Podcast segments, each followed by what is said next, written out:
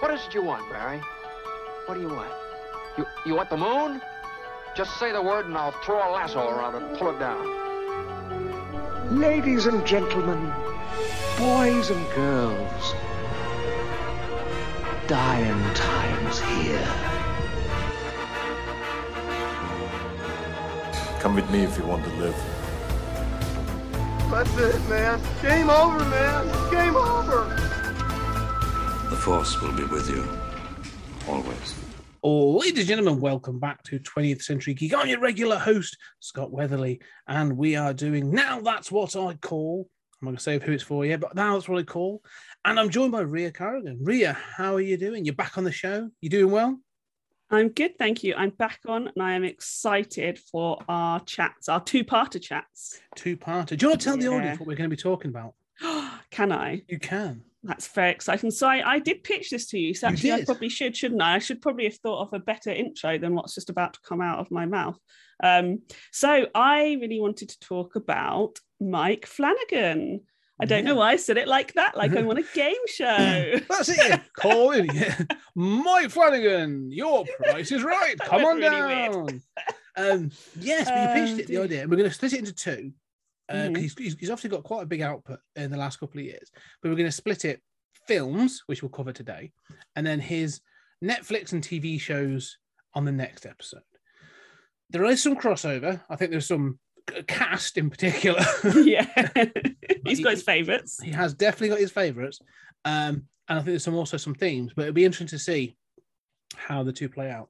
But the films we're going to cover, and it could be interesting because I didn't get to see one of these, but we're going to cover Oculus, Hush, Before I Wake, Ouija, Origin of Evil, Gerald's Game, and Doctor Sleep.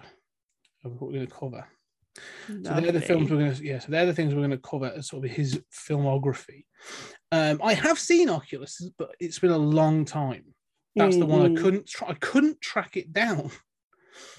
So I could only find it on YouTube or on Apple Movies. So yes, but I do remember it's got Karen Gillan in, and I forget the lad's name, Brenton Thwaites. But this is and Katie Sackhoff's in it as well.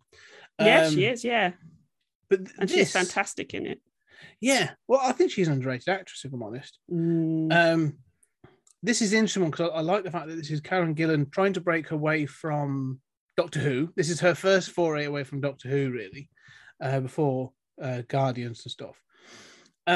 My memories of this, just sort of because I can't remember, is it's quite good. Some good scares and stuff in it, and the cast are pretty good. That's all I can sort of remember. I remember thinking, this is all right, this. So what are your thoughts on this one? We'll start and work through them and sort of build it. Love it, yes. Perfect. So I really like Oculus. I think it's one of his strong films.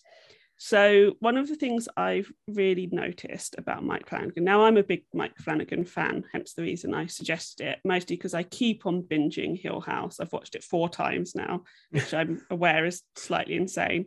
And obviously Midnight Mass came out last year because we are now we're now in a new year, and I think that's one of his strongest pieces of work, even though it's probably not for everybody, but we'll start talking about that. But one of the things I've really noticed, and one of the reasons I like Oculus so much, is he really seems to work better within restrictions. So being given limitations, being given intimate stories to talk about, I feel that's where he really, really flourishes. And I think that's where you see his steady hand as a horror director, and as a storyteller, because one of the things I really like about him as well is I think he's one of these sort of like more modern voices in horror. You know, he's, alongside like Ari Aster, Robert Eggers, Jordan Peele, Giulio Delcano, I'm not just going to list people off because this isn't about them.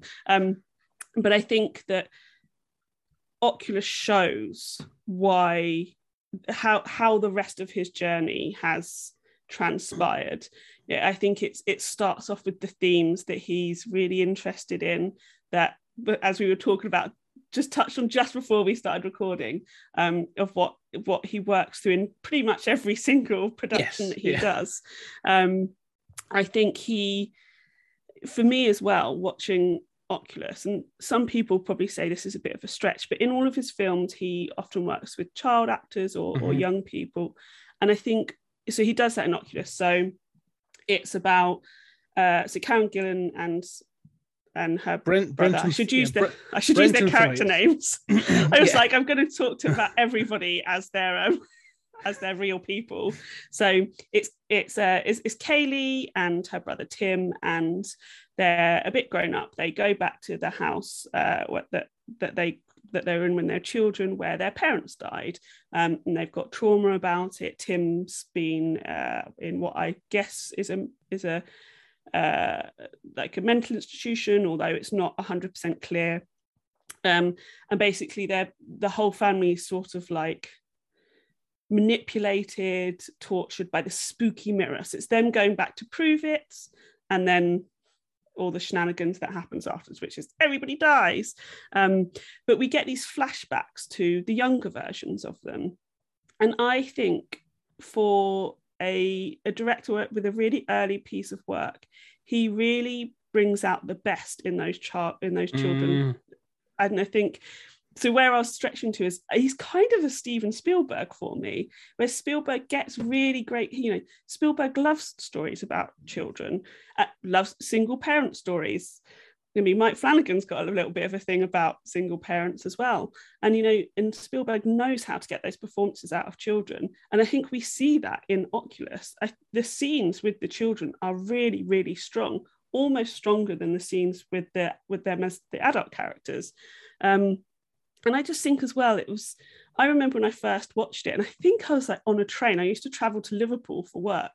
And I have to watch stuff on trains because I get travel sick, because I'm ridiculous. I'm nearly 40 and I still get travel sick. And I remember watching it on a train, and normally I'll be on the train, I'll be like maybe falling asleep or something like that. And it didn't. I was absolutely riveted watching it the entire time. And it felt like, so when did Oculus come out? 2013. 13. Yeah.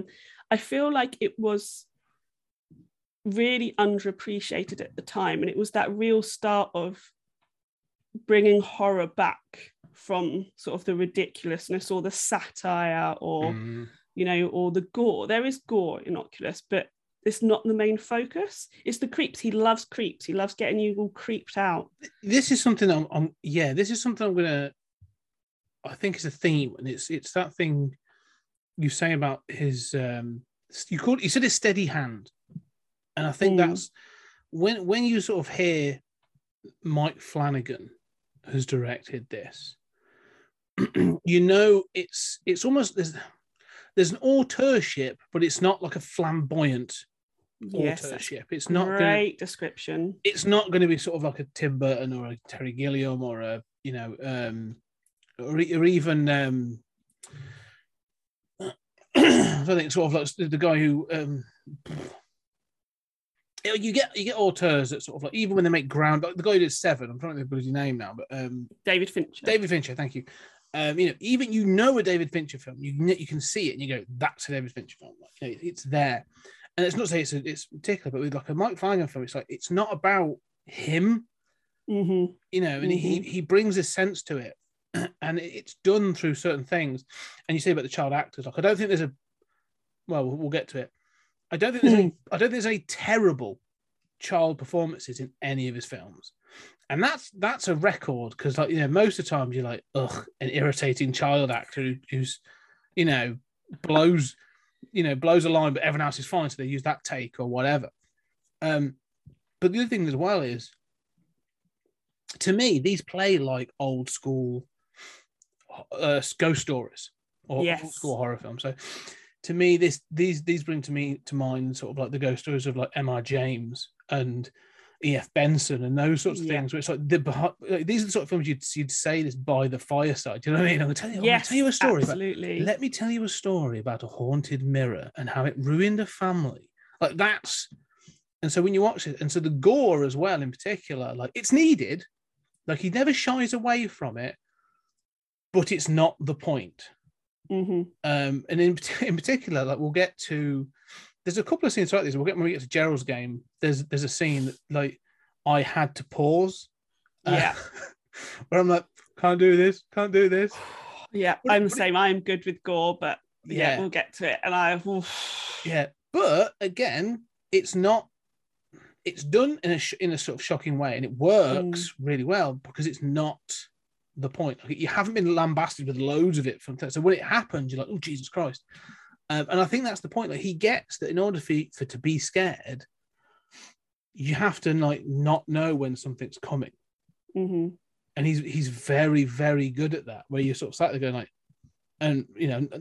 I have memories of Oculus, and I haven't watched this for years, and I still have memories of Oculus, where that thing, I'm like, yeah, this is going to be, like, you know, I don't know what's coming next.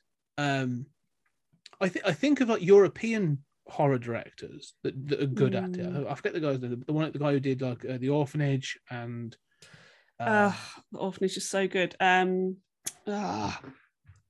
Carry on talking. I'm going to look at that. The films again that these films made me think of, like the period piece about The Orphanage, The Others, those sorts of tales, those sort of ghost tales or horror tales, and I think that's what he brings to this. Is that sort of it's not flamboyant and it's not camp as well, because it doesn't need to be. Like that's not to say I don't love. I love camp horror. Like you know, there's some. Horror with a bit of cheese in or a bit of sort of like overgot. There is definitely a place for that, and I've talked about it many times. But these are sort of like taken straight faced without being po faced. Do you know what I mean? Absolutely. Again, great description. That's why you're the host, because you're getting the descriptions down. I'm just rambling, and you're like, well, actually, what you mean is this, and you're completely right. Yeah, I'm glad you said so. Thank you very much. You can come back. I like you. One of the things we're going to see a trend of as well is not just the child actors, because obviously the theme we're going to see throughout this is trauma. It comes back again and again. Like binging these over the last week or so is a bit, it's quite heavy. I ain't gonna lie. I don't know. I did the same thing. I don't know why I left it to the last week, and I was like, I'll just do one a day. That's pretty much what I was doing. Like, yeah. And I was like, oh my God. I was like, what am I doing to myself? Yeah. It's quite upsetting by the end of it. But, really upsetting. And I used to hate people that say this, but since I've had a kid as well, I am really traumatized by things that involve children. Like they cut me a lot deeper. Never used to at all, which makes me sound really heartless. But I'd just be like, oh yeah, kid's dead, whatever, who cares? I'm like, great, excellent for the storytelling. Kill more children in films and TV, obviously, in fiction. Yeah. Making that very clear. But then since like I've had my daughter, it really cuts deep. So then watching all of this in a week and it's constant reflections on childhood trauma, just like Jesus Christ, I can't watch like another kid's like have something really terrible happen to them. I wanted to sort of dash to sort of social media to be like, I've just been watching all of Mike Flanagan's films in quick succession. Like, Mike, are you all right? Yeah. Do you want to talk about anything? You know, blink if you're in trouble. You know, like, yeah, it is this thing around trauma. But one thing I say is again, like he uses. There are very few, when we go through these films, there's probably one or two, but there's very few stars in his casting as well. Like you get quite, again, like, even at this point, like Karen Gillan now is a known commodity. Like, you know, she's done numerous films and, you know, she's known now. But at this point, she was still pretty unknown outside of Doctor Who fandom, I suppose. But when you go through that cast list of all the other films, and we'll move on into the next one in a minute, like, yeah, it's just this steady pace of these unknown or relatively unknown, but solid actors. Like, they're all good, and I'll say why he uses them again and again, but they're not like superstars. And I kind of like that then there's not that leaning into, you know, Mike Flanagan starring Brad Pitt, you know, sort of. It helps for me, that does. I agree. And he keeps trusted people around him, you know, like his frequent writing collaborator is Jeff Howard. And, you know, you think by the time, like, he's getting to Mike Flanagan's getting to, like, Gerald's Game 2017, you know, he's handed that a Stephen King novel because they know he's going to deliver on it. Yeah. Flanagan could have gone off and done that himself, but no, he's like, you are my trusted writer. You have, I mean, I don't know, but it feels like it's like, you helped me get here. I know we can get a decent story out of this together. And it's the same, it feels like the same with his actors. It's, you know, it's a collaboration rather than either him being a star or somebody within it being a star. Yeah. I often feel it's interesting you say about collaboration, because he is, he's like the front man of a almost like a performing troupe. Yeah, that's a great description. Like he turns up, it's like, oh yeah, we've got to bring in Mike Flanagan, and then he's like, he turns up and like, what? Why is there 12 of them? I don't know. He always brings them around, like, you know, they're in everything. Yeah, there's only the cast only got 3 people in it, but yeah. We'll see. But yeah, it is. But it's not like, to me, it's not like. There's nepotism as well, you know. You get this, you know. I think of like Paul W.S. Anderson and you know, Mia Djokovic, and there are others where that happens. Rob Zombie and mm-hmm. you know, his wife, where you like you see them appearing again and again, and you know you think, oh, that's just because you're husband and wife and you can do that, and you think like, oh, that feels like nepotism. This doesn't feel like him giving his friends and a hand up, is it? It feels like he's going, oh, I like working with these people. They're good at what they do. And I can use them in this way. Mm. And it feels like I say, it's more like a trusted team than any form of nepotism, which, you know, definitely helps. And I think we see that as well with his wife, Kate Siegel, who's in now all of his stuff. And the first time we see them together is Hush. Yes. And when I see people being, you know, about the TV shows, because it's his Netflix TV shows that's made him a lot more mainstream, which is fantastic because I think more people are discovering his work. But, you know, I've seen criticisms on Twitter, of course, being like, oh, he's just casting her because it's his wife. And I feel like being like, go back and watch Hush and watch her carry that entire film. And they collaborated on it. They wrote it together. They worked it. They acted out scenes in their own house and stuff like that. But, you know, when we get to Bly Manor, we'll talk about some of the performances in that. But yeah, in general, you know, when you see Kate Siegel specifically in Hush, you're like, she has got something. And yeah, I'm sure she had advantage of getting the role because they're married and they're acting out together. But she doesn't let anybody down in what she does with the role. Let's talk about Hush, though. Let's move on to Hush, because Hush is interesting. I am in two minds about Hush, because I think it's a very well-performed, tense thriller. I think, you know, there's some incredibly well-done scenes. Also, though, by about halfway through, her being deaf has no bearing on the plot. It just becomes like a normal thriller. And I actually like probably the first half better than the second half. Yeah, I agree. I think Hush is a fantastic film. I think there's something really special about it in the way that it's shot, the way that it's written, the way it's performed, the way the sound is. And I feel like it is for the first 2/3. I feel like those first 2/3 are one of the best modern horror films we've had. And there's just things that are so well done, so chilling. So she's deaf, she's in her house in the forest. Why do people keep on living in forests? And the murderer comes along. Obviously she can't hear that he's there, and she writes on the window, I haven't seen your face. And now, like, it's, you know, you have seen it in other things. You see it in The Strangers when she's like, you know, why did you do this? And I think they take their masks or whatever, but we as the audience don't see their face. And they're like, oh, because you were home. And it's that same sort of thing, but it's so effective when he just stands at the window and just takes it off. And then you just know you're in.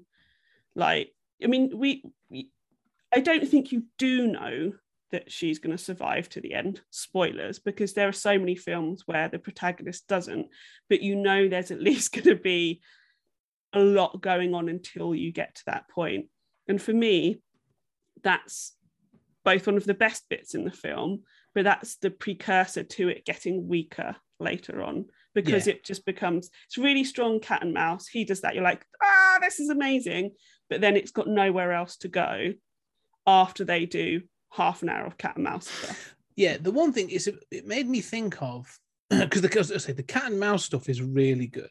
Mm. And like you say, some of the scenes, the guy who plays the killer, you know, he's actually really good. Like he's menacing. He's great, isn't he? He's proper menacing.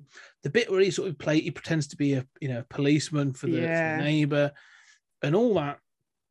And it's, I love the fact that it's so calculated. He's like, oh, you're a jock. I couldn't win that fight, so I had to trick you, and then I'm going to cut you, cut the back of your leg and I'm going to stab you in the throat. Like it's all this calculation, which is incredibly terrifying.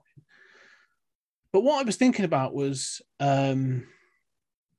what's the one recently with the guy who's blind, and they break into his house? Oh,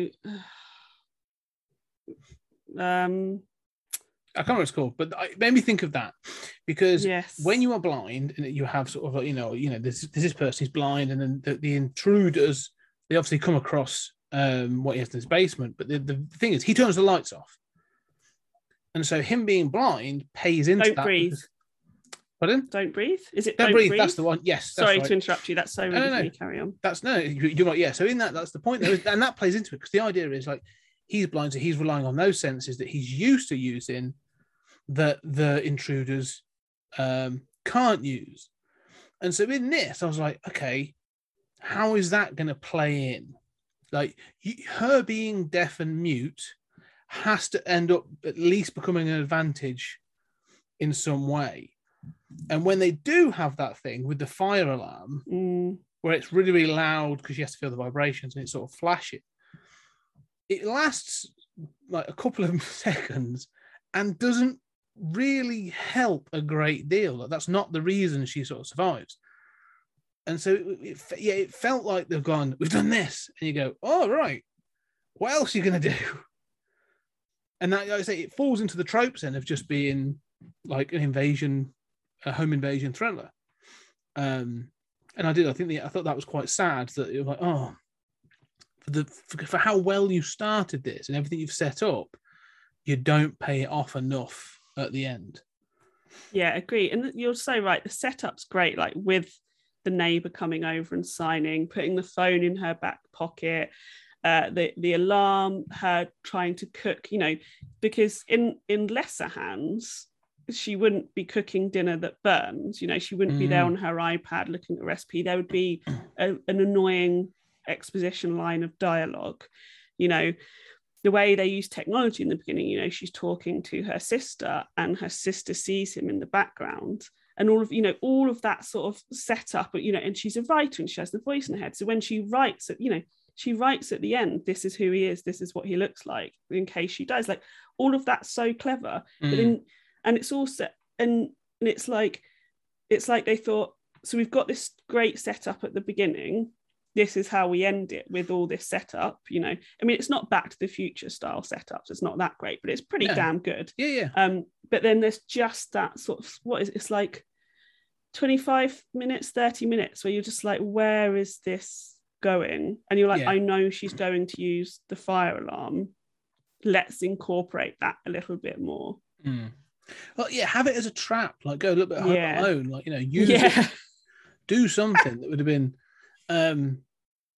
But again, it does feel like that last 25 minutes feels a little bit like they weren't sure, and so they throw a bunch of stuff in. Like, there's a moment where she tries to run out the door and she gets caught and killed, and then she runs through these scenarios, and and basically what you're supposed to go is, oh yeah, at the very beginning there was a drop line about the fact she's got 7 endings, and you go, right, that could have been hammered home more. Like, this always happens to me. I can always, I always end up with multiple outcomes. Like, it needed to be emphasised for that to become a point. And there's just a little bit of that. But like I say, it's so 50-50 that there's other parts that are brilliant and so well set up and filmed incredibly well. But it left me feeling a little bit disappointed, I would say. Mm. Yeah, I very much try to pretend that. It doesn't really happen Yeah. So I can be like, this film's amazing, because I genuinely do think it's amazing. I think, again, it's when we start talking about Doctor Sleep, I think when he's given limitations, that's when he works really well. That's when his camera works is the best. Mm-hmm. You know, he's following her character around, and it's creating that sense of you're enclosed with her, all of that sort of stuff. And it is funny enough when they go outside of the house that the film is at its weakest, you know.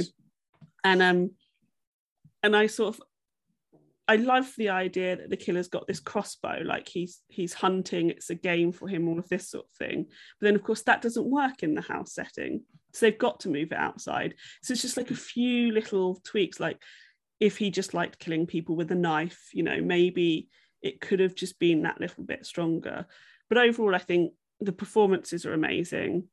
I think the direction's really strong. Apart from that section, the storytelling's really strong. And again, it's for me, you can see why, because I think Hush went on Netflix. It landed on Netflix, mm-hmm. didn't it? It wasn't released anywhere. It was a Netflix film, yeah. Yeah, you can see why people are coming across his films and going, okay, I'm going to give you this film, I'm going to give you that film, I'm going to fund you for that film, because there's just something there that he's trying to bring out, which I don't think he brings out until his TV shows, because I think for films, I think he needs limitations. For TV shows, I think he needs lots of episodes, yeah. although not too many. I think it's all just that genesis of that. I think one of the things, I think Hush is a good example of this, is the guy clearly thinks in episodes. I mean, when we get to Doctor Sleep, like he literally has chapters. Mm. And you sort of see it in a lot of these films. We'll talk Hush and we'll talk Before I Wake in a minute, and also Ouija: Origin of Evil. Like the films, many of them are 3-act structures, but like you can the divisions in those acts is so clear. Of like, you know, this is the end of Act 1. Like if this was a TV show, that's the end of the first episode. That's the end of the second episode. Like you can see that throughout, and I think, you know, you can see the genesis of that even in Hush. But you know, it's very well the sister seeing him over the shoulder and that sort of thing. Like, okay, there you go, episode 1, sort of, you know, that sort of thing. Oh yeah, you're totally right. That would be the end of episode 1, wouldn't it? That would be the credits. Yes, you're right. And so I see that as I go through this. It's not a bad thing, because it obviously played out to become some fantastic shows, which we'll talk about in the next episode. But one of the things I would say is he then needs, like you say, that limitation. Because he can do that division of story, but then, like you say, when it starts to freewheel, like it feels a little bit like he struggles to rein it in. Yeah, Bly Manor, everyone. In terms of TV shows, Bly Manor. Yeah. Well, if we move on to Before I Wake as well. Oh yes, go on. You start with Before I Wake. Just a note, because obviously Hush was on Netflix, and it's clearly one of the reasons he got given everything else. Yep. But Hush, Before I Wake, and Ouija: Origin of Evil, all 2016. Like, so yeah, it's mad, isn't it? I didn't realise until I was like making notes for this, and I was just like, that is crazy. Yeah. Although, yeah, I just saw it. I was like, oh my God, these guys are busy guy. Before I Wake, I loved this film. Do you? Yeah. Because I'm a sucker for what I like to call horror procedurals. You know, those things when the haunting or the possession or something happens, and then somebody starts investigating, like, we're going to the library, we're going to see the microfiche and all that kind of stuff. Like I love all that kind of stuff, and this film has that sort of touch of that, which I kind of like. But also the other thing I spotted in this is, like, this to me felt like, again, this, knowing where we're going with Doctor Sleep and stuff, this felt like a precursor for a Stephen King story. Like, I literally thought, like, the little boy in this, I was like, is he got the shine? Yeah, totally. Does Cody have the shine? And I just really enjoyed it. Like, again, talking about trauma, like, this is, you know, this is about a couple that have lost their son, and I like the fact that there's the tension in this film as well between the husband and wife. Like, there's a clear understanding of, like, the boy drowned in the tub. He drowns in the bathtub, and the wife never saw it, but she has these sort of, like, flashes of what would have happened.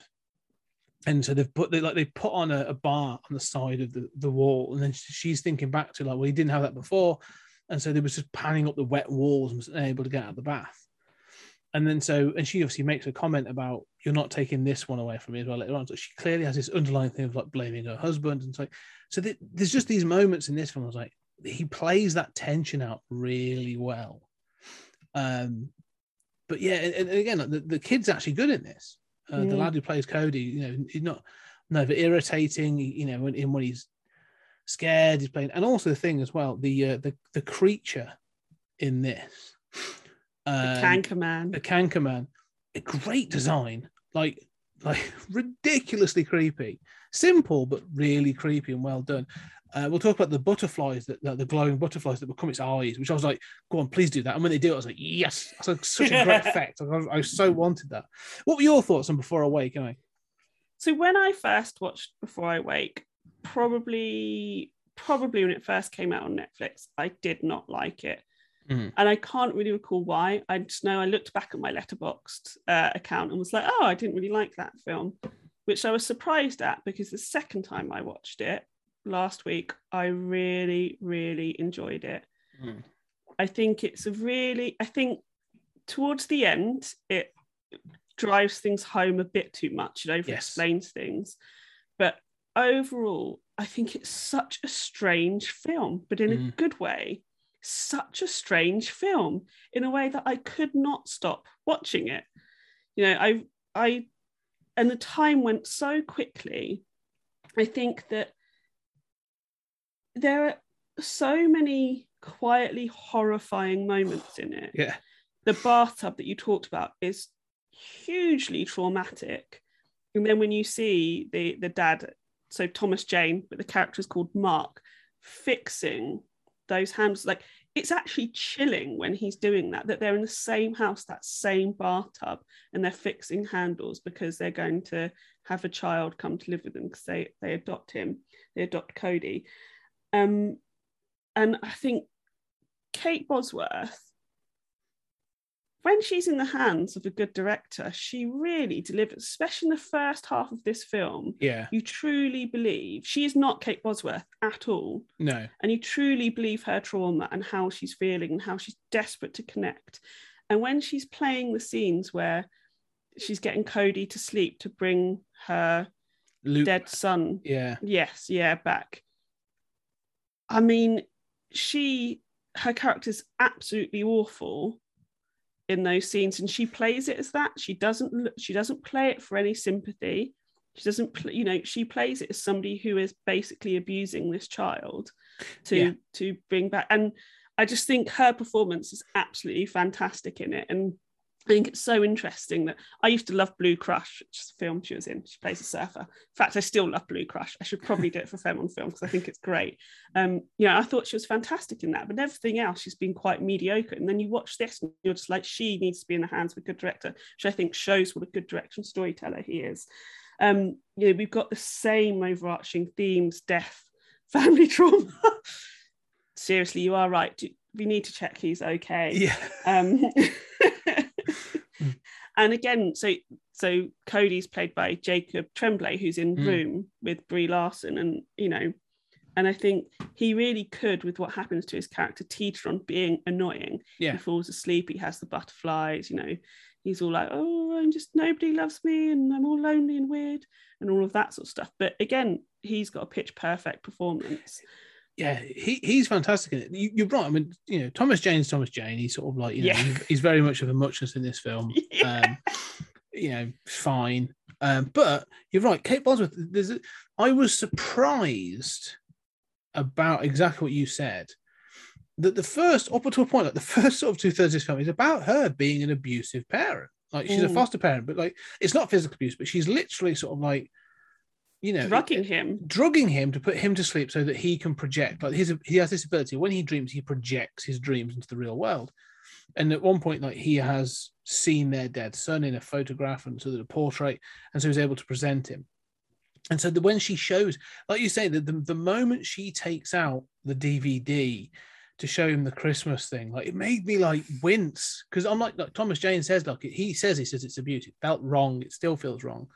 You know, I'm going like, yeah, no, that's clearly the point. Like she's feeding him information. Like she wants to relive that Christmas. And it's heartbreaking. What's worse though, from a heartbreaking is the kid. What's his name was? Jacob Tremblay. There are two scenes in this that, like, again, I've had to pause at horror, but there was a scene in this in particular where I had to pause it because it sort of hit me a little bit, because I was like, it's a kid actor doing this. The first time, I can't remember his name, with Sean or whatever, the Luke or whatever the dead son is called. When he first he wakes up and then he comes out and just says, "I'm sorry." Like, there's not like, you know, he doesn't go the full, you know, Jake Lloyd or anything like that. I'm sorry. He just says it. He's like, "I'm sorry." And then he walks into the kitchen and gets himself an energy drink and goes back to bed. Yeah. And you're just like, he knows, like this kid's like, I can't go back to sleep. I'm hurting people. And it's just like the weight on his kid's shoulders is like, he plays it. And there's other bits like that. And it's just but that scene in particular, when he just walks in and they're watching him and he walks back out again, it's like, it's so well done.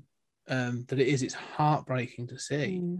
Mm. But you say about the small horrors, those little bits. So you get the typical things. You're going to get the Cankerman, children's whose eyes have gone, and all that kind of stuff. That's all sort of atypical horror, should we say? But the one scene when you hear about, because obviously the little boy, Cody, has moved from family to family, and the film opens with. A previous family, Dash Mihok, playing a guy called Whelan, who his wife had gone missing, and he's running around the house with a gun, and it sort of suggested sort of like, you know, he may have opened fire on Cody before the police got there, and he's in sort of an institution, and when he tells the story, the Cankerman obviously took his wife, but he can bring her back, but because he was so young, she wasn't right. And he's hugging her, and it pans back, and you get this like mannequin-faced thing. Oh God, it's terrifying! You know how I feel about dolls and things like dolls, and I'm just like, because I forgot about that, and I was like, holy shit! I was like, why did I not remember this hugely traumatic bit where this man is basically hugging, like you said, a mannequin? Yeah, it's like, oh my God. But he admits it, doesn't he? Because he says, like, he says he couldn't. He was too young. He couldn't remember her properly. He says, but I hated him for that. Like, and so this film's about grief. I mean, this film is all about grief and the way they deal with it, and the way different people deal with it. Again, how the Thomas Jane character sort of like isn't better. Like, he hasn't forgotten, but he is dealing with it in a different way and wants to move on, and she can't. Like, she's trapped, and so. It just explores these themes, and I was like, I wasn't expecting this to sort of affect me in this way, as a horror procedural does. However, like you say, at the end in the last 15 minutes or so, messy, and the reveal of who the Cankerman is and stuff is a bit like, okay, like, you know, it's a bit rote, all right, And it gets to. I have the same feeling in Gerald's Game when it comes to the Midnight Man in Gerald's Game. I'm like, oh yeah, we've seen this. So like, I understand why they handed him Gerald's Game, because we basically see this in Before I Wake. But it's like, oh yeah. Well, Gerald's Game, we'll get to. It's almost a combination of Hush and Before I Wake, isn't it? It's very much those two things. But yeah, I did enjoy Before I Wake. I think it's a. Some of the emotional drama scenes are just handled incredibly well, and I think you've touched on some of the most powerful things. Is you talk about Thomas Jane's character, and you know, I think Before I Wake is actually a look at parenthood, isn't it? And you know, Thomas Jane, they both want to be parents. So the Kate Bosworth called Jessie, Thomas Jane's called Mark, and they both want to be parents, but Jessie wants to be a parent to her dead son, and Mark wants to be a parent to a new child, but not forgetting his dead son.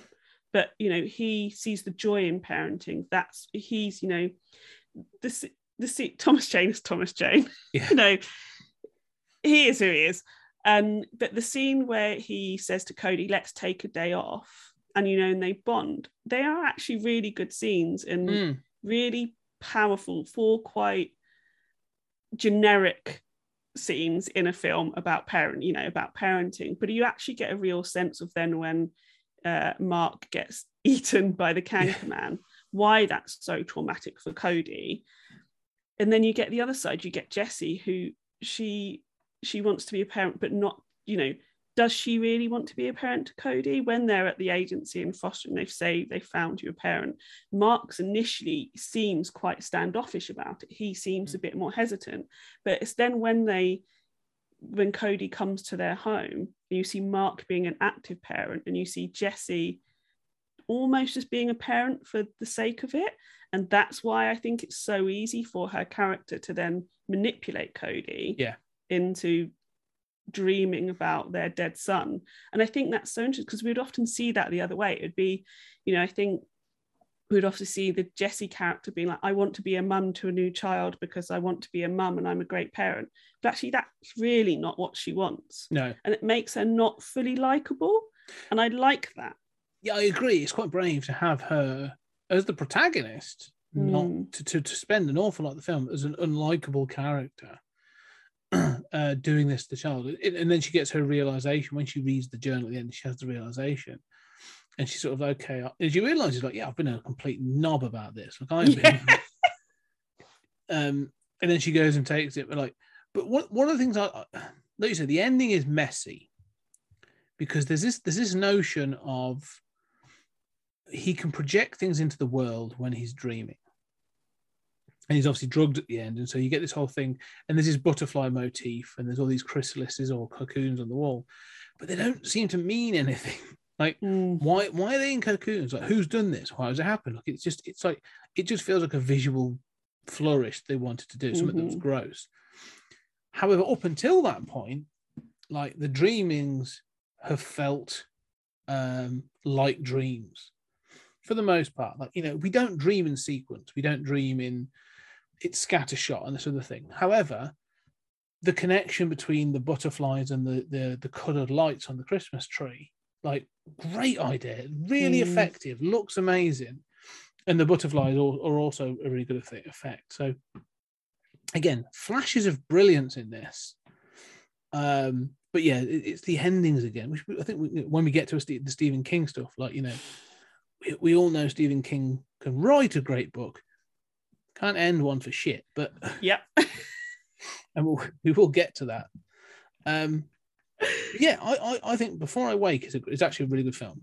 I think there's so much. It was more affecting than I expected it to be, and further sort of like hammered home. I'm like, yeah, this guy. But basically, I was thinking this guy is a great director. That's all I keep thinking. Like, you know, he is a really good director. But I don't want him to have a massive budget. Yeah, absolutely. Yeah. Like, I don't want this guy to be like, right, Mike Flanagan's now going to do the next Marvel film. Like, I don't want him to do that. No. I don't want him to be doing. You mentioned like, Ari Aster, like, yeah, give this guy a limited budget and say, like, yeah, you can do an A24 film, like, do something weird. Like, you know, yes, I'd all be all for that. Any final thoughts on Before I Wake? Nope, I think we've covered everything. Okay. Ouija, Origin of Evil. Yeah. First thing to mention about this is a sequel to a shitty film. Yep, to a really, really shitty film. Yeah, the first one is dreadful. So bad. Yeah. I think I saw in the cinema. Oh, really? I think so. I can't remember. I meant to message my friends before I spoke to you, and I forgot, because she and I used to go and see like every horror film possible in the cinema, and I think we went to see it in the cinema, and it's so bad. So I paid actual money. Yeah. I remember seeing it. So 2014 is Ouija, and 2016 was Ouija, Origin of Evil. Now, I don't know the different stuff behind this, but when you look at them, so like, let me just double check. So Ouija, the original, this is IMDb, is 4.5, which is pretty... yeah. Too high. Yeah, I agree. There's some people on there being very generous. Ouija Origins of Evil is a 6.2. So if ever there's a question... Wow, is that all? Yeah. Hmm. Well, that's pretty good for an IMDb, because you always get those people that sort of like bring it one star, because I'm like, you know, I didn't like this one thing, so it's one star. Like Amazon reviews. Yeah, exactly. Yeah. But yeah, I don't know why the first one got a sequel. It doesn't make any sense.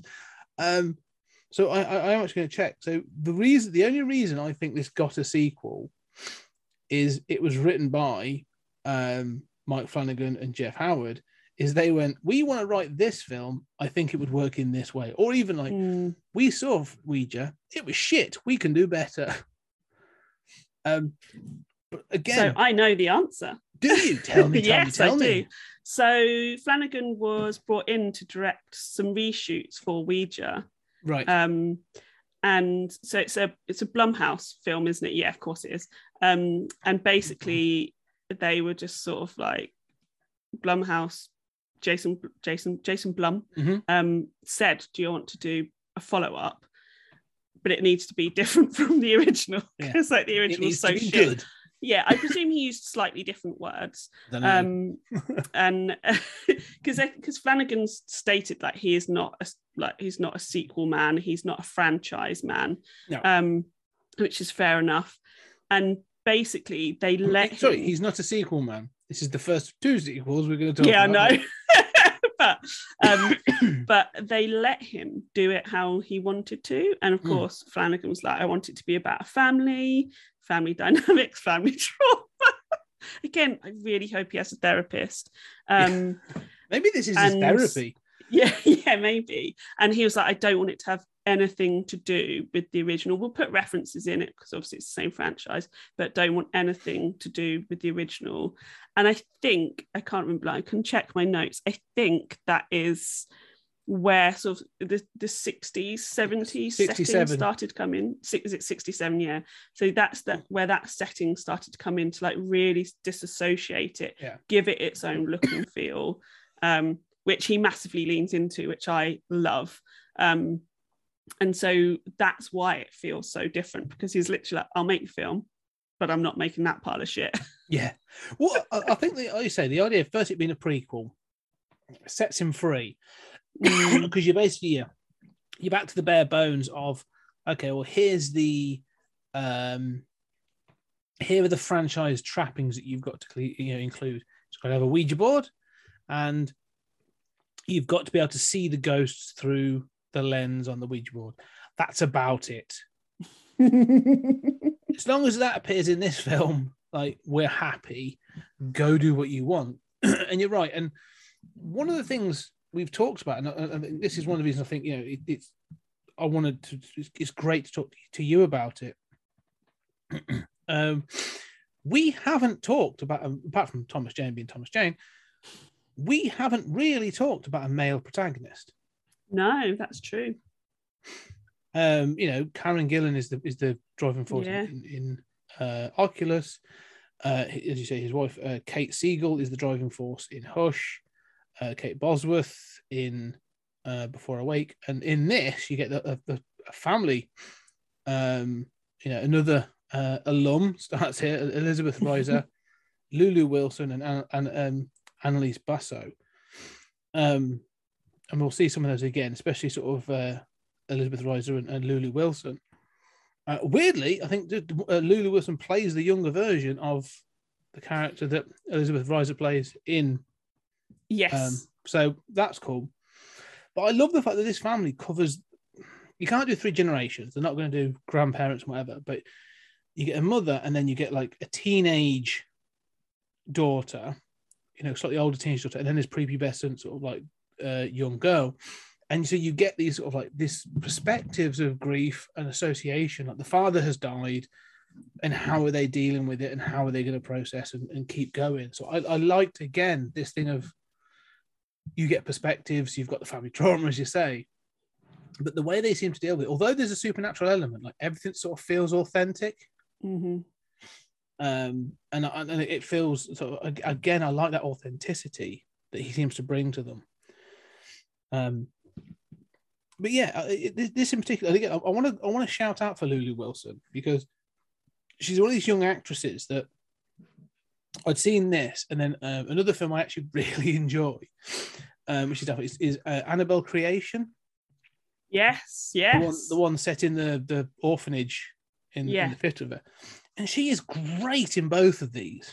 For so composed as a young actress, so confident. And so, yeah, she's a bit of a standout for me in that film, but in this film as well. And again, like, there's that thing, as you said, about him getting a great performance out of a child actor, because this could have been irritating child at the center of the story, and just like switch off, and I'm not interested. So, I legitimately think she gives a great performance in parts of this. The little smile she does when she's all evil and possessed are like genuinely good. Like, it's not hammy, which you would expect from a child actor. It's like she's so, she's so good at, she's a mixture of smart, creepy, super creepy. That annoying thing that we always have kids in films doing, which is being a bit more intelligent than their age, but she doesn't do that in an annoying way. But there's also innocence, that she's also really innocent. The scenes leading up to when she looks in the mirror and her neck's hurting, so good. She doesn't play it with an ounce of knowing, obviously she knows the script, she's an actor. She plays it as if she is there in that moment. I agree, she's absolutely brilliant. Yeah. I mean, again, like you say, the range, because like I said, the scenes I think about is horror versus drama. There's a scene when she's sort of praying and her mum sat on the bed, and she says about praying to daddy. She's not praying to daddy. She said, "Why don't you pray to God?" She's like, "No, because I want to talk to my dad." Yeah. And you say about that innocence, that sort of child mentality. And she pulls it off, and you do think of her as a child. And then, like you say, 2 scenes later on, she's sort of dealing with the Ouija board and being possessed. It's so well. She just carries that incredibly well. But then again, like Elizabeth Reaser, I think, is great in this, and she's so good. The fact that she's trying to keep this family, on track and all that sort of thing. So when Doris is the Lulu Wilson character, when she is possessed and she's using the Ouija board, and they're doing the sessions or the seances or whatever, like, and she's keeping her in from school, she just wants to pay her bleeding rent. Like, that's it's sort of like, it makes sense. It's like, okay, we can make money doing this, we've got to do it to keep the family going, sort of thing. Like, it's not Kate Bosworth manipulative, it feels like a desperation, like, we can do this.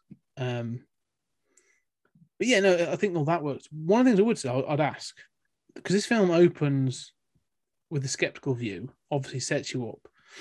You get your cameo from, Siegel? Yeah. At the beginning. But obviously she's a fraud at the beginning. And I love all that, when it sort of reveals how they all work. It's fantastically well done. Directed so well. It's got really snappy pacing on it, and then the characters are talking over it, but you don't lose anything in that. Like, in lesser hands, it would be really messy, but it's really great. I'll get back to that, because that's a really good point. Sorry, yeah. No, you're right, because it is a point to return to. But one of the things is this film has this... this film aims for a morality. And what I like about this film is it aims to have a morality, but then pulls the rug out from under you at the end, because you have this idea of, yes, they're doing these seances or these sessions, which we find out are fraudulent, but she keeps saying, but we're doing them for the right reason. We're trying to give people hope. We're trying to give them this sort of a way of talking to the people in the, beyond the grave or whatever. And so you expect that morality will translate as it goes through the film, and something will happen that will be like, well, they're all going to be saved because they're actually sort of like, they might be doing this, but they're moral characters. So when it all goes pear-shaped at the end, like right up until the end, I was a bit like, oh, actually, wow, that's a bit of a surprise. That was, I was a bit, this is the first film when, again, the end, the last 20 minutes, 15, 20 minutes, say 20 minutes, a lot happens, but it feels tighter than his previous films. I don't know, what were your thoughts on that? I completely agree. I really, really like this film. I remember the first time I watched it again, Netflix, and I was just like, this film is so much better than it has any right to be, basing it on the original film. And I think it's, you know, you talked about so many things that I think are interesting about this film. You know, Elizabeth Reaser's character, she's just trying to survive. She's in a society where her husband's died, she's been left no money, she can't find a job, and yet she's completely ostracized from society for trying to make money to feed her children, stay in the house that they, you know, they grew up in. So it shows that side, that, you know, that side of how women are completely undervalued. And especially, you know, especially back then, you know, what we don't know if she had a job beforehand, but as far as we know, she was a mother and a housewife, and that was it. And her husband was bringing in the money, and then he dies, and there's absolutely nothing for her. There's no safety net. And so she's just trying to do the best thing that she can. She potentially moralizes it herself by saying, you're giving people closure. But at the same time, we see that when she thinks she can talk to her dead husband, she is getting closure. So it loops back round on itself. You know, it's at the beginning, it's like she's justifying it to herself, but then she's proven correct that her justifications for herself, because it is bringing her closure, until she realizes it's all a lie and it's all this horrific traumatic stuff. And I think this is one of his strongest lead performances as well in his films. I think Elizabeth Reaser is such an amazing actress, and I think this film shows it. She's so multi-layered. When it gets to the end and Doris is in the weird Nazi survivor torture surgery room, and she stood there, and you can tell she's like, I should go in after my daughter, but I'm really fucking not going after my daughter. Like, she's like, I am not going. And I think, and she delivers that without saying those words. It's all in her face and all in how she holds her body. And I just think that's fantastic. Again, all the actors in this, they clearly trust him, because they are bringing so much more to what is a franchise. I mean, it is a prequel, but sequel than they should be, right? They're really, you know, he sort of said, I'm doing it. And they're like, okay, I trust you. And then they've read it and gone, okay, I'm on board.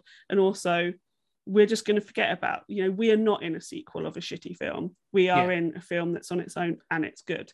And that's amazing. As you say, this could have been a fluff piece. This has the right to be throwaway camp. I mean, this is that thing around sort of like, you know, this could lean into the sort of like the spookums of it all and do all that kind of stuff. And he doesn't want to do that. And I think, you know, then it comes to that ending of this is like a proper haunted house. You on every layer, because you go from the basement, you know, then you got the poor lad who gets hung on the stairway and his attack, and you know, the dead coming out the walls and stuff.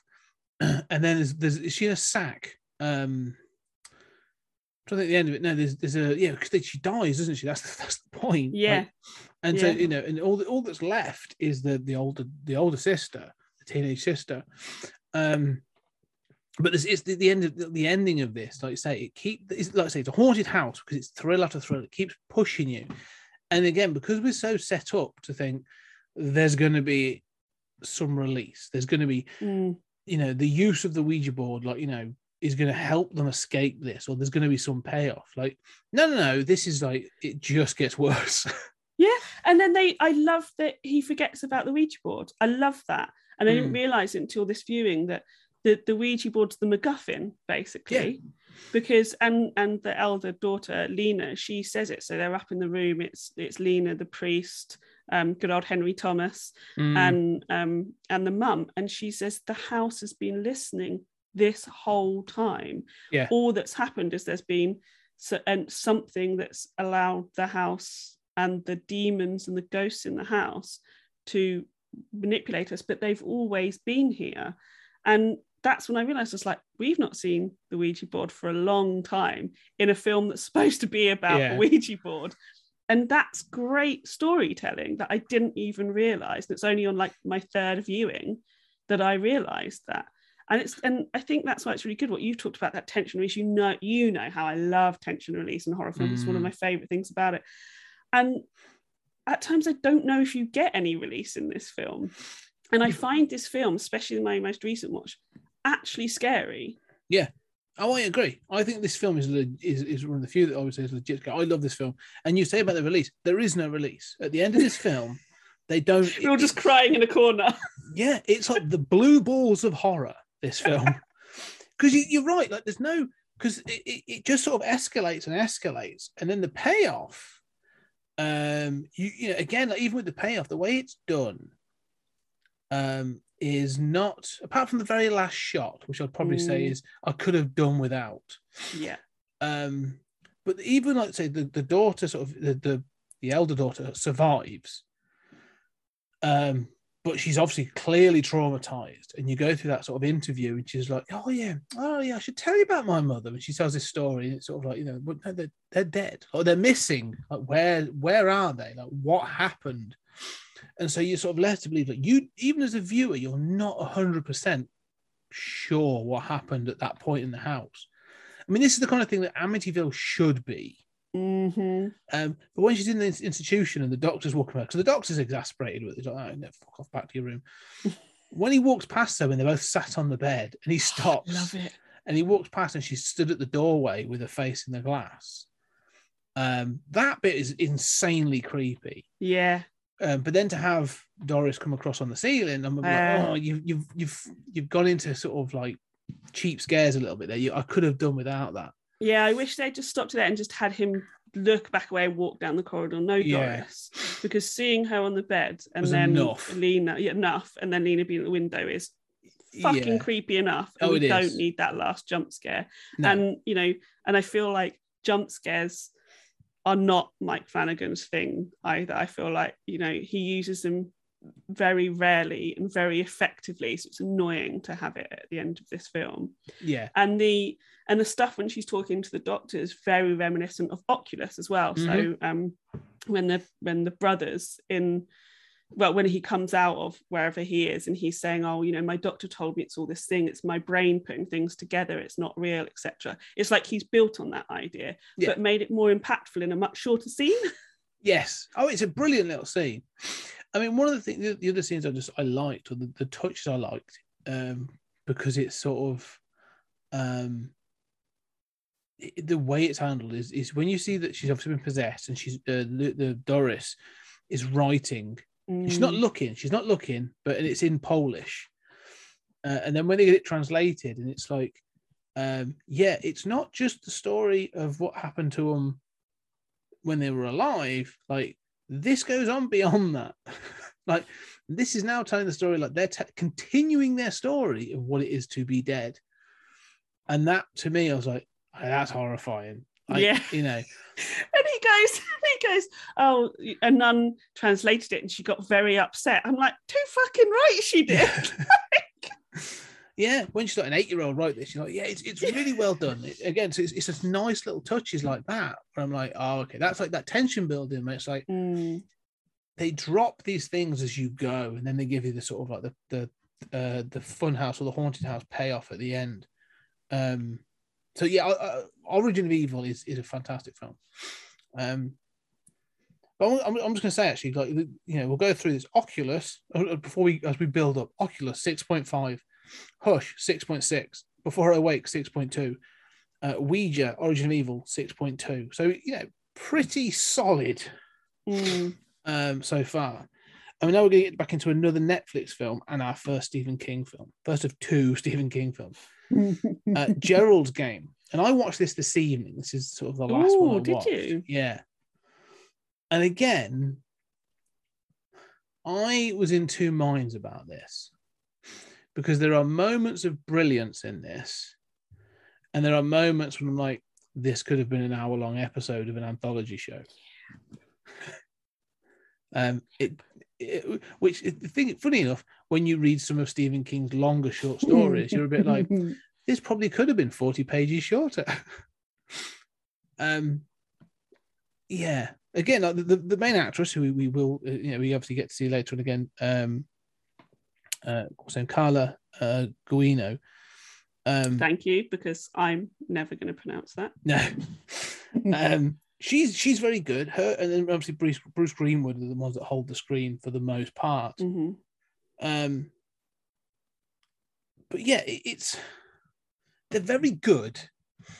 But there were scenes, and I ain't gonna lie, where they were talking, and I'm like, on Netflix, I was watching on the tablet. I was like, tap tap, move on. Yeah, tap, tap, move on. Like, this scene's going on. Yeah, I get that you're losing your mind and you're talking to these manifestations and stuff, but tap tap, move on. And so yeah, I don't know. What were your thoughts on it? I think my thoughts are perfectly summed up by my other half, Kevin, who, when we watched it together, because everybody was raving about it when it came out on Netflix, was, well, that's just a sort of pretty average TV film, isn't it? Movie. And it is. Like, it's like the perfect summary of it. It's not bad. It's not good. It's just sort of there. It's an unfortunate visual remake of mediocre Stephen King work. Yeah, like it's one of those that, if you were to read the story, you would go, well, that's an interesting story. It'll never be adapted. And then and Mike Flanagan goes, hold my beer, and you're like, oh no, have it back. Should have done this. The problem with this is, and I'll tell you what, and we will get into it a little bit more when we talk about Doctor Sleep. When Stephen King is adapted best is when he is edited best. Mm-hmm. So there are the adaptations are either sort of like they take either chunks out or they rejig things to make it a good film. And I think, as you sort of like alluded to, the entire last 15 minutes of this film are a complete waste of time. They don't do anything. Like the thing with the Midnight Man, I hate it. Could be resolved within they show some newspaper clippings. And the fact she then has to build up to this confrontation in the courtroom, which is complete bobbins to steal a Phelpsism, but it irritated me, that whole last bit.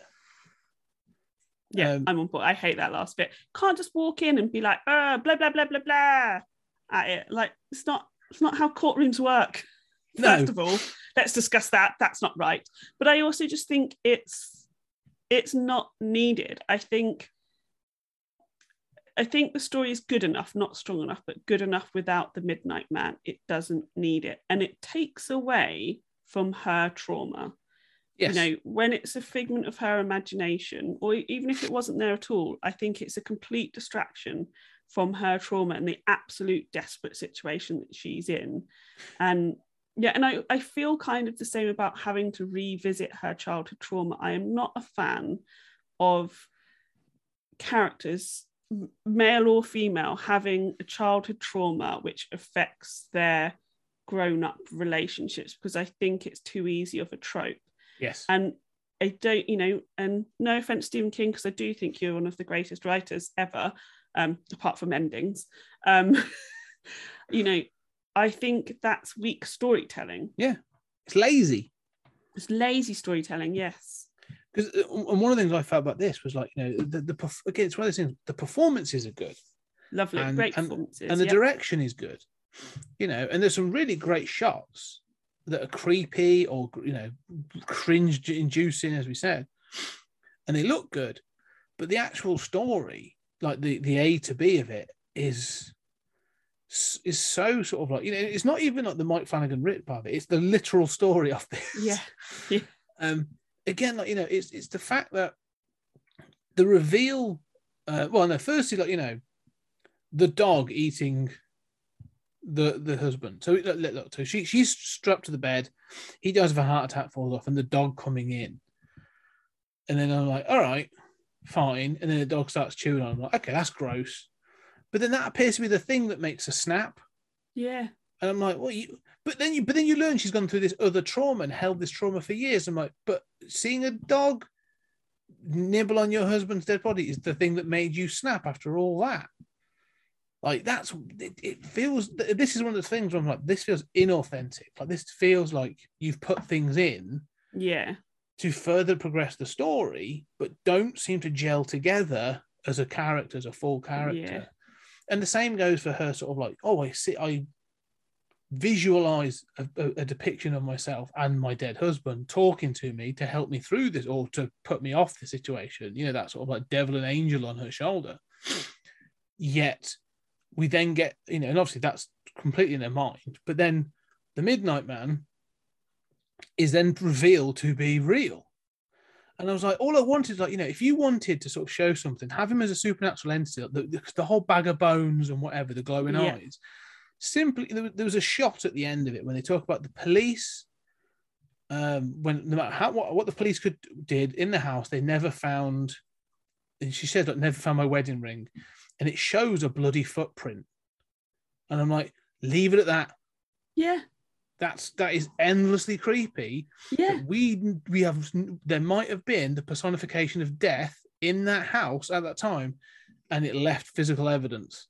Yeah. Like, wouldn't that be amazing? Yeah. It's so much better than it's this weird, like, man who's got deformities, which, like, terrible people don't have to have deformities. Gross, I don't like that association. But who just happens to be there at the same time that their sexy time goes wrong when she's chained to a bed. Like, it just doesn't work. Like, it's exactly what you said. It'd be so much creepier if you were just left not knowing. You'd be like, why is that footprint there? They're not going to tell us, you absolute bastards. I love it. Like, that would be my response. I'd be like, dicks. Like, I'd be like really happy and excited. It's just enough for you to be like, oh, there's something, you know, there's something more to this, but you don't need to know it. And that was, I felt that this whole thing, the whole of this film, like I say, could have been told in like 45 minutes, 50, 60 minutes. And it's such a shame because, you know, I think the performances are great. I think Bruce Greenwood is absolutely amazing in this film. Yeah.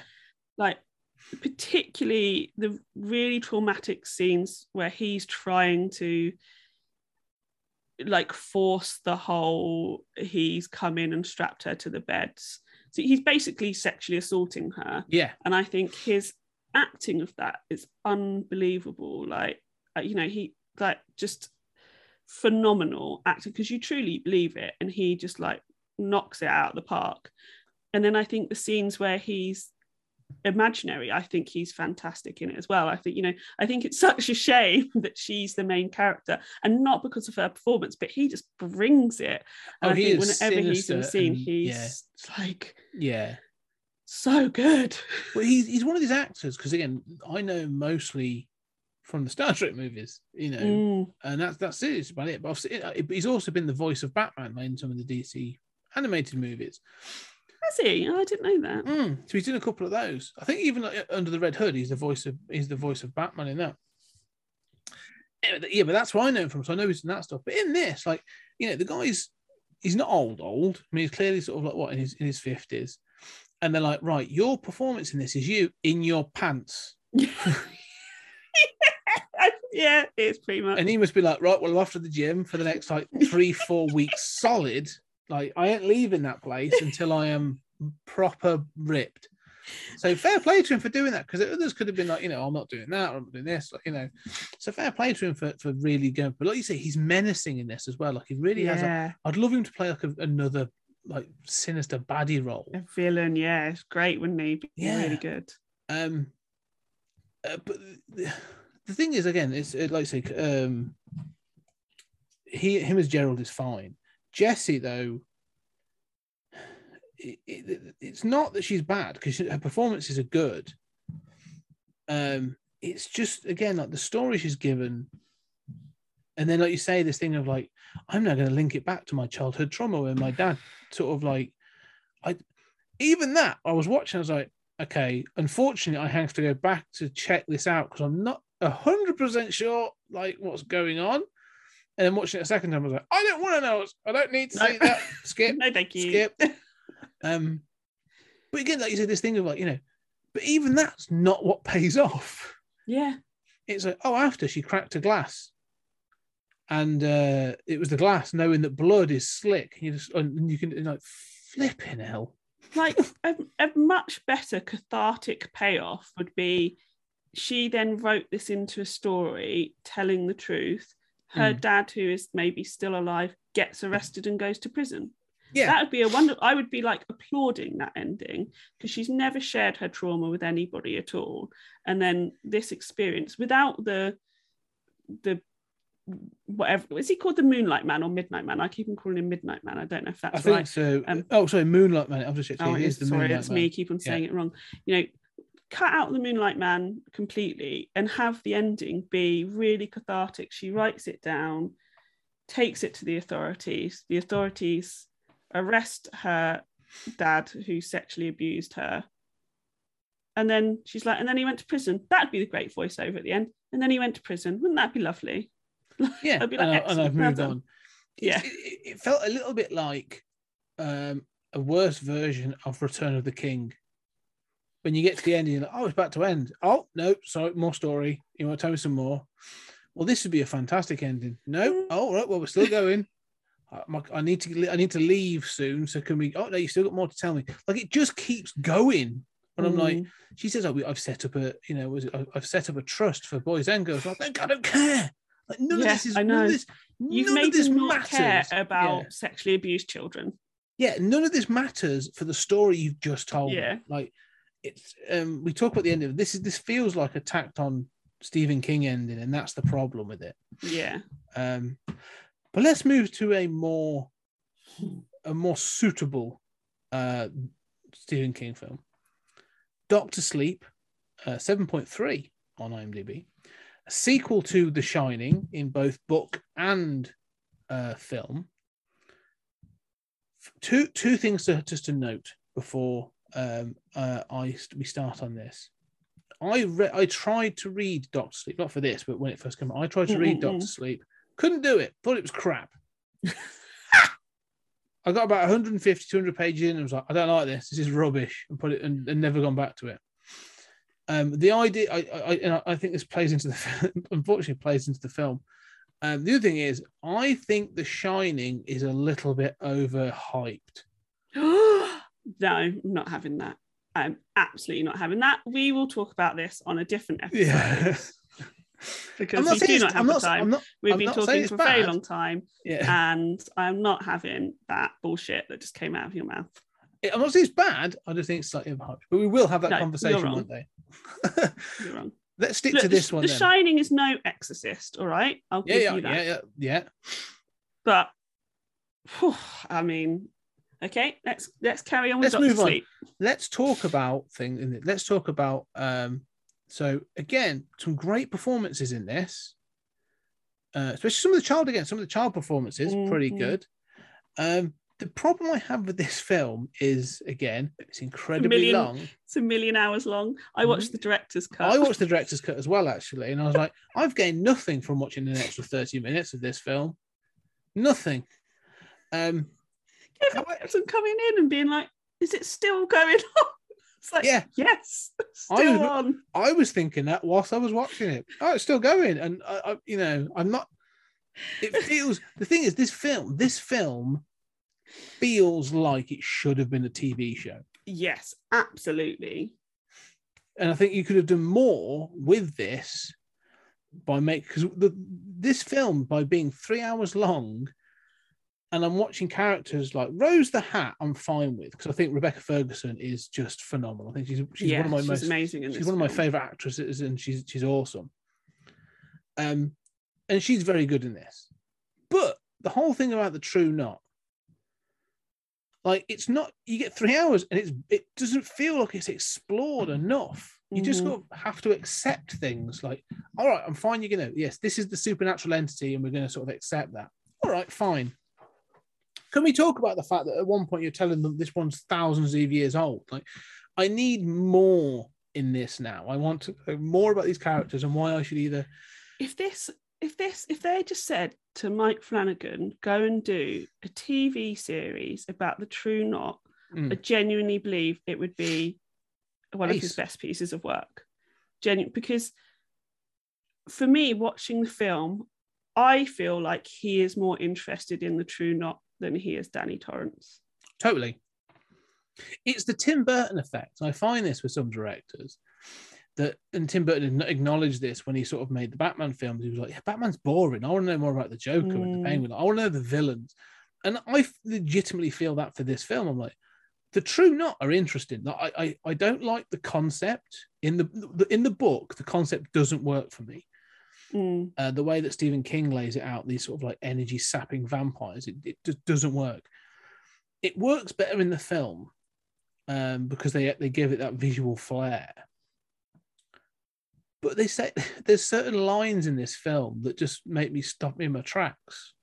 Then you go, eh? Like they're a traveling group. Okay, so they're nomadic. Yet at one point, it's acknowledged they must be incredibly wealthy and incredibly powerful. And I'm just saying, what? What? Not seen any evidence of that at all. Like, I am slightly curious how they pay for petrol, but other than that, like, I don't. What? And I mean, Rose the Hat has the most amazing bathtub in her mobile home that I have ever seen. Yeah. And like, it's better than my bathtub in my house. Yeah, there's just lines and things that like you see the inside of the house, that you see inside of these things, like her RV and all this other stuff, and even the hat. Like, you know, she says like, you know, yeah, I've always worn this hat. And you're like, okay, but you've not always been a member of the True Knot. So how? Like, who are you? What were you before? Like, and that's what I want to know. There's the scene.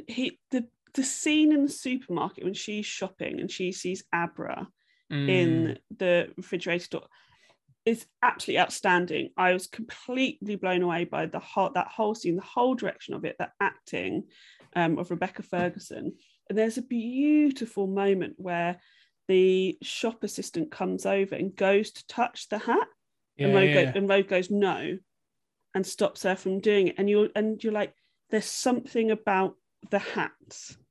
There's something about the hat. Can Mike Flanagan please go and do a TV show entirely about the hat, please? Because I would watch that. And it's such a shame about this film. I both really liked and really didn't like this film. Yeah. I think it's technically perfect. I think him and his team have done an amazing job on how it looks and how it feels. I think that the performances, Ewan McGregor's not my favourite performance in it. This is Rebecca Ferguson's film. She's absolutely fantastic in it. Yeah.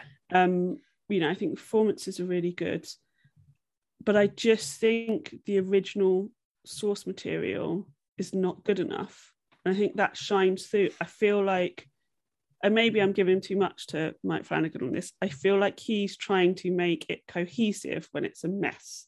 Yeah. And that's what. And that's how I felt watching it. I was like, there's so many things here that are so either really competently filmed, directed and acted, or are absolutely amazing. So I messaged you and I said the scene between Danny and his father at the Overlook absolutely blew me away. But I was like, if this was in Haunting of Hill House, this would be the entire episode. Yes, and we would all be saying this is the best episode of Doctor Sleep that we've ever seen in our entire life. This is the best episode of TV we've ever seen in our entire lives. Yeah. And it's jammed into a 3.5 hour or however long film it is, which is too long. Yeah. And it's jammed into it. It's that thing, isn't it? It's both too long and not long enough. Yeah. But you see, that's, and you're right. I totally agree with you. That scene in the Overlook is fantastic. And obviously it's not Jack Nicholson playing Jack Torrance. But I'll go back even further. Like, there's a scene at the beginning of this that tells you where his head is at. And that's when young Danny Torrance is talking to, I was going to say Scatman Crothers. It's not Scatman Crothers, clearly, because he's dead. But Dick Halloran. And the guy, and I would say again, like the people they cast in this, the guy who comes in as Dick Halloran, who obviously was played by Scatman Crothers originally, like really good, excellent performance. Like, you know, he's not mimicking him, but it's him. Like, they've got the essence. Mm-hmm. And again, Henry Thomas being is good. Like, he doesn't overplay. He doesn't try and do Jack Nicholson impression, which, you know, other actors would have done, you know, like, how you doing? You know, sort of like, oh no, don't do it. But like, it's that scene where they're on the bench overlooking the beach, and like, you know, Dick Halloran's talking to him, but, you know, he's saying, like, you know, Doc, you've got to, you know, this is how you do it, and he teaches him about the boxes and stuff. Like, straight away I was like, oh, some of the dialogue in this is good. The personal scenes are good. Even like for Ewan McGregor, like when the cat starts choosing people to die, that's obviously why it's called Doctor Sleep and all this other stuff. Like, it needs to be there, but then I'm still going, like, does it? Like, do we need three of these? Like, and again, like, this is where I was watching this and thinking, as you say, this needs to be a TV show where you go, we're now going to have an episode that's going to explore in flashback, the true knot. You know, we're now going to get the history of, like, how, I don't know how they came about, but, like, how did Rose the Hat, you know, her sort of, at least a flash of her origin and why she became the leader. Like, she's not the eldest, so why is she the leader? Why is she the strongest? And things like that. It just needs a bit more texture to it, I think. It's also a film, I'd say, of although this has got chapters, and we say about sort of the, you know, this idea of episodes, this film breaks into three for me. There's obviously the first thing of, like, young Doc, or young sort of Danny, up to him being the drunk, and then him sort of getting to the town. And then it's sort of like, there's that moment of his, you know, gaining sobriety. And up until the moment he gains sobriety, I'm like, oh, okay, that's just sort of like your first bit. And then he meets Abra. And he, again, like, the whole thing around Abra, like, I want an Abra as a small child episode. Like, how the family keep it quiet and all the different weird stuff that's going on. The piano playing and stuff, that's proper creepy. Really well done. That feels like the middle bit. And then you go, third act, we're up to the Overlook. And it's like... Yeah, and again, we're back to the thing of endings where you're just like, what? Like, I know you had to bring it back to this, but it feels so... It felt shit in the book as well when I sort of, like, flipped through it. It's like, feels crap. This feels stupid. Yeah, I know they've got to have the Overlook in there because it's The Shining. But his whole, oh, we'll go back and the house and the hotel will eat her. I'm just like... I just don't feel like that golden thread works. No. I just don't feel like it does. I feel like if it was a TV show and we had more time to explore why, if he had already been back a couple of times to try to deal with his trauma, or tried to go back, yeah, and he'd never made it. Yeah, couldn't make himself, like, drive up the mountain, like. But to save Abra, he will absolutely do it, and it's just like. And that's what it needs. I was a bit exhausted by that time. I was like, this has been going on for such a long time. Yeah. I've wasted my whole Saturday morning without my 3-year-old here watching this.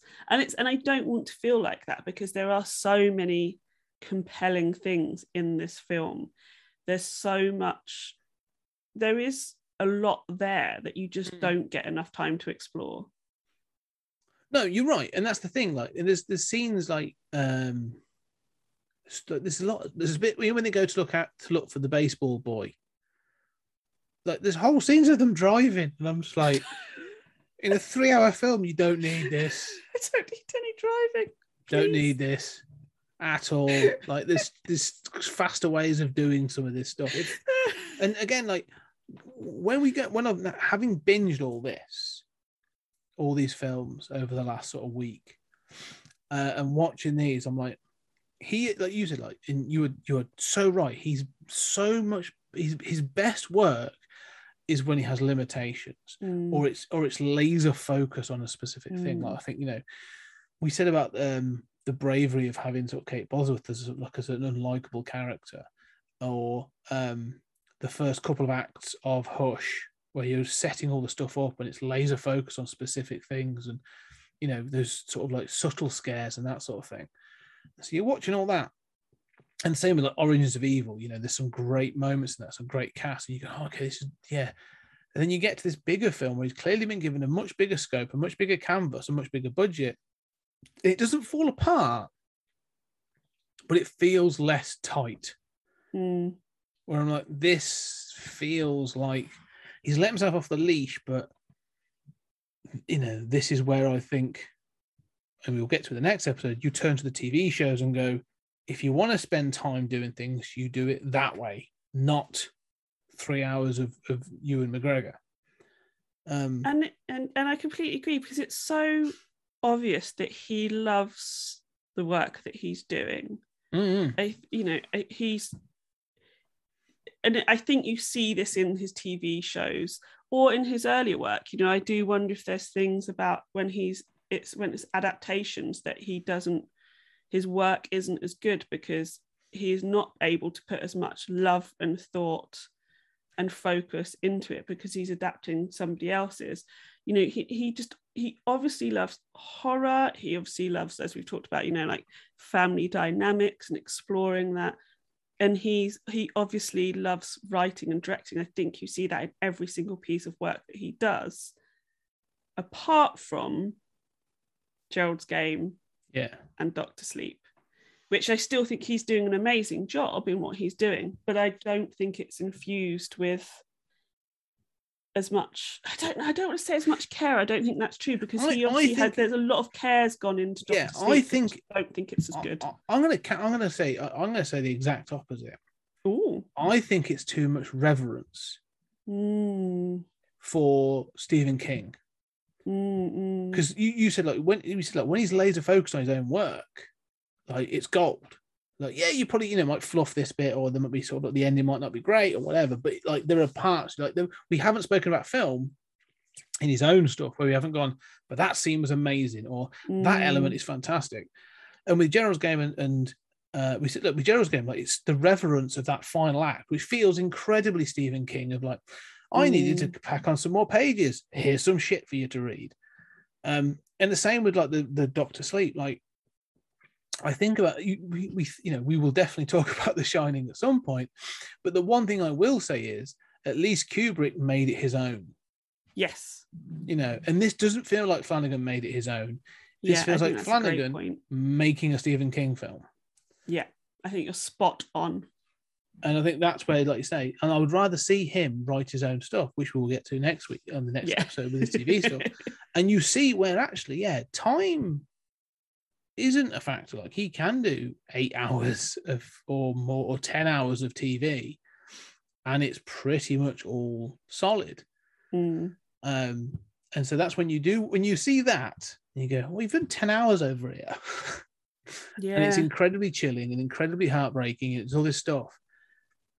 Yeah, you've what happened here, and you go, Stephen King, that's what happened here. Like, yeah, and you're so right. So Hill House came out in 2018, and then Doctor Sleep's 2019. Yeah.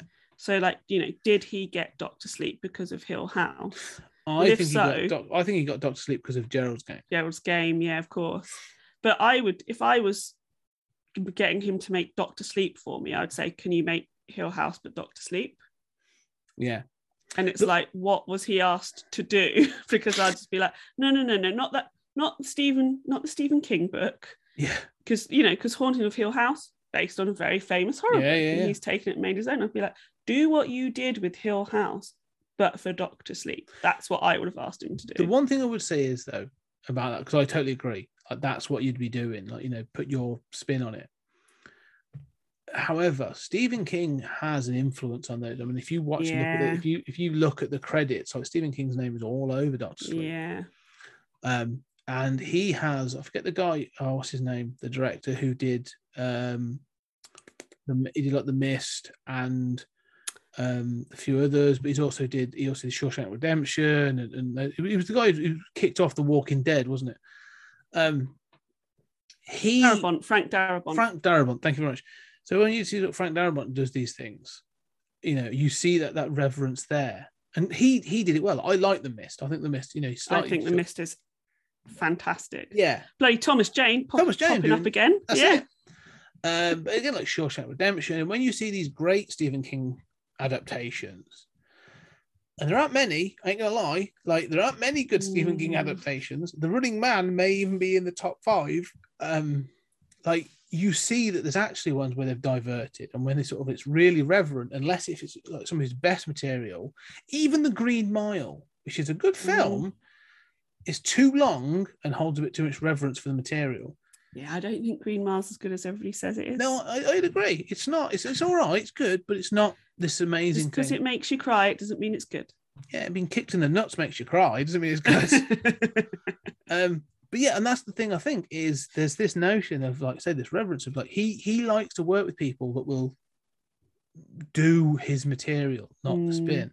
Because don't forget, Stephen King hates the Kubrick version. The Shining, yeah, hates it. And you know, he had words even about other things that have been made, and he was like, well, I'll go make my own version. And so yeah, I don't think there was that option. And that's where I think, like, I don't want Flanagan to do any more adaptations. I want him to, if he's come back to the big screen, I'd love him to do write his own horror again. You know, explore your own family trauma some more, Mike. Do whatever you're gonna do, mate. It really works for us. Yeah, that's it. Whatever's helping you is clearly helping us. But yeah, I think on the big screen, I think his movies, I think his catalogue is good. I've enjoyed going through these. Yeah. Really have. I think they strike that balance of gore and drama and heart where I think others fail. And I think he knows how to strike that balance for the most part very, very well. But I do think, like you say, it's clear like he's picked up something. I really want to do this. I'm going to make Stephen King a Stephen King film, and it's like, you know, like a child, almost like a child. And so, yeah, well done. You know, you did this. Now let's see what you can do. No, it's based that sort of thing. Yeah. You know, we've seen. Give him that budget for his own stuff. Yeah, maybe like maybe give him that opportunity. Let's see what he would do. Because I think the opportunity is there, but we shall see. Any final thoughts on Doctor Sleep? I know, I think we've covered it. I'll be honest, I would much rather talk about all of his earlier works than his last two films. I think, they're not really for me. No, Mike, get back to what you were doing. Yeah, you know, let's see, Hush 2, yeah, Electric Boogaloo. No, but yeah, let him do some original material. You know, like I say, I'd let him do an A24 film. Let's see what he can do. Yeah, that'd be amazing. Anyway, we're not done with Mike Flanagan yet. We are for this episode. We're going to bring that to a close. I think we've done our stuff. We've talked for a while, but we're not done with Mike Flanagan because, you know, now that's what I call. So we're going to cover everything as much as we can. And in the next episode, we're going to be covering his Netflix television series. So just so you know, obviously, we try relatively spoiler-free with some spoilers, but next week on the next episode, we are going to be spoiling the crap out of them because you sort of have to. Oh, yes. But we're going to be talking about The Haunting of Hill House, Bly Manor, and Midnight Mass. But also, we will be talking, and I want to tack it on, what we'll be talking about is he is doing The Fall of the House of Usher. Yes. So we are going to have a little bit of a prediction, a little bit of a what's going to be his spin on that story. I didn't know we were going to do that. That's exciting. No, I just thought about it today because I'm going to watch one of my favourite Vincent Price films, is The House of Usher. And so, oh, really? Yeah, I love that film. Fantastic. His first Roger Corman collaboration, and so yeah, well worth seeing. Excellent film. But yes, we shall do that. We'll have that as a bit of a tack on. We will do that, and let's do some predictions. As how is he going to Flanaganize it? I mean, everybody's going to have some terrible childhood trauma. Yeah, yes. Everyone dies. There'll be ghosts just hanging around in the background that you won't notice until your third watch. We will get to that. I will also tell you a story about how that frit my wife. Incredibly on one of those episodes. Anyway. When we talk about it, I'll talk about how I watched Haunting of Hill House, which is not a way I would recommend doing it, but I also think you should all absolutely do it the way that I did it. That's an intrigue. Let's leave that as a cliffhanger for the next episode. Let's not blow our load too early. But brilliant. So Ria, thank you very much for coming on for this episode and leading us to the next. But where can people find you and where can people hear you? Yes, you can hear me everywhere, although not so much at the moment because I sort of took January off. So you can find me at Ria Carrigan on all the normal social media places, or at Femme on Film, which is where I talk about films that star women and made for women, often unfairly maligned. So we've covered Josie and the Pussycats, Grease 2, Drop Dead Gorgeous. There's only 3 episodes. I didn't do an episode in January because I was tired, but hopefully I'll do a few more coming up. I'm also a pop gorilla with the wonderful Tony, and I am Jack's Musings. You can find us at Pop Gorillas, and we do reviews of anything from pop culture in any time, less time it takes to listen to a song. And mostly Tony and I are doing Oscar snubs for February, because the Oscar nominations obviously come out in February and then the awards are in March. But but January has been amazing.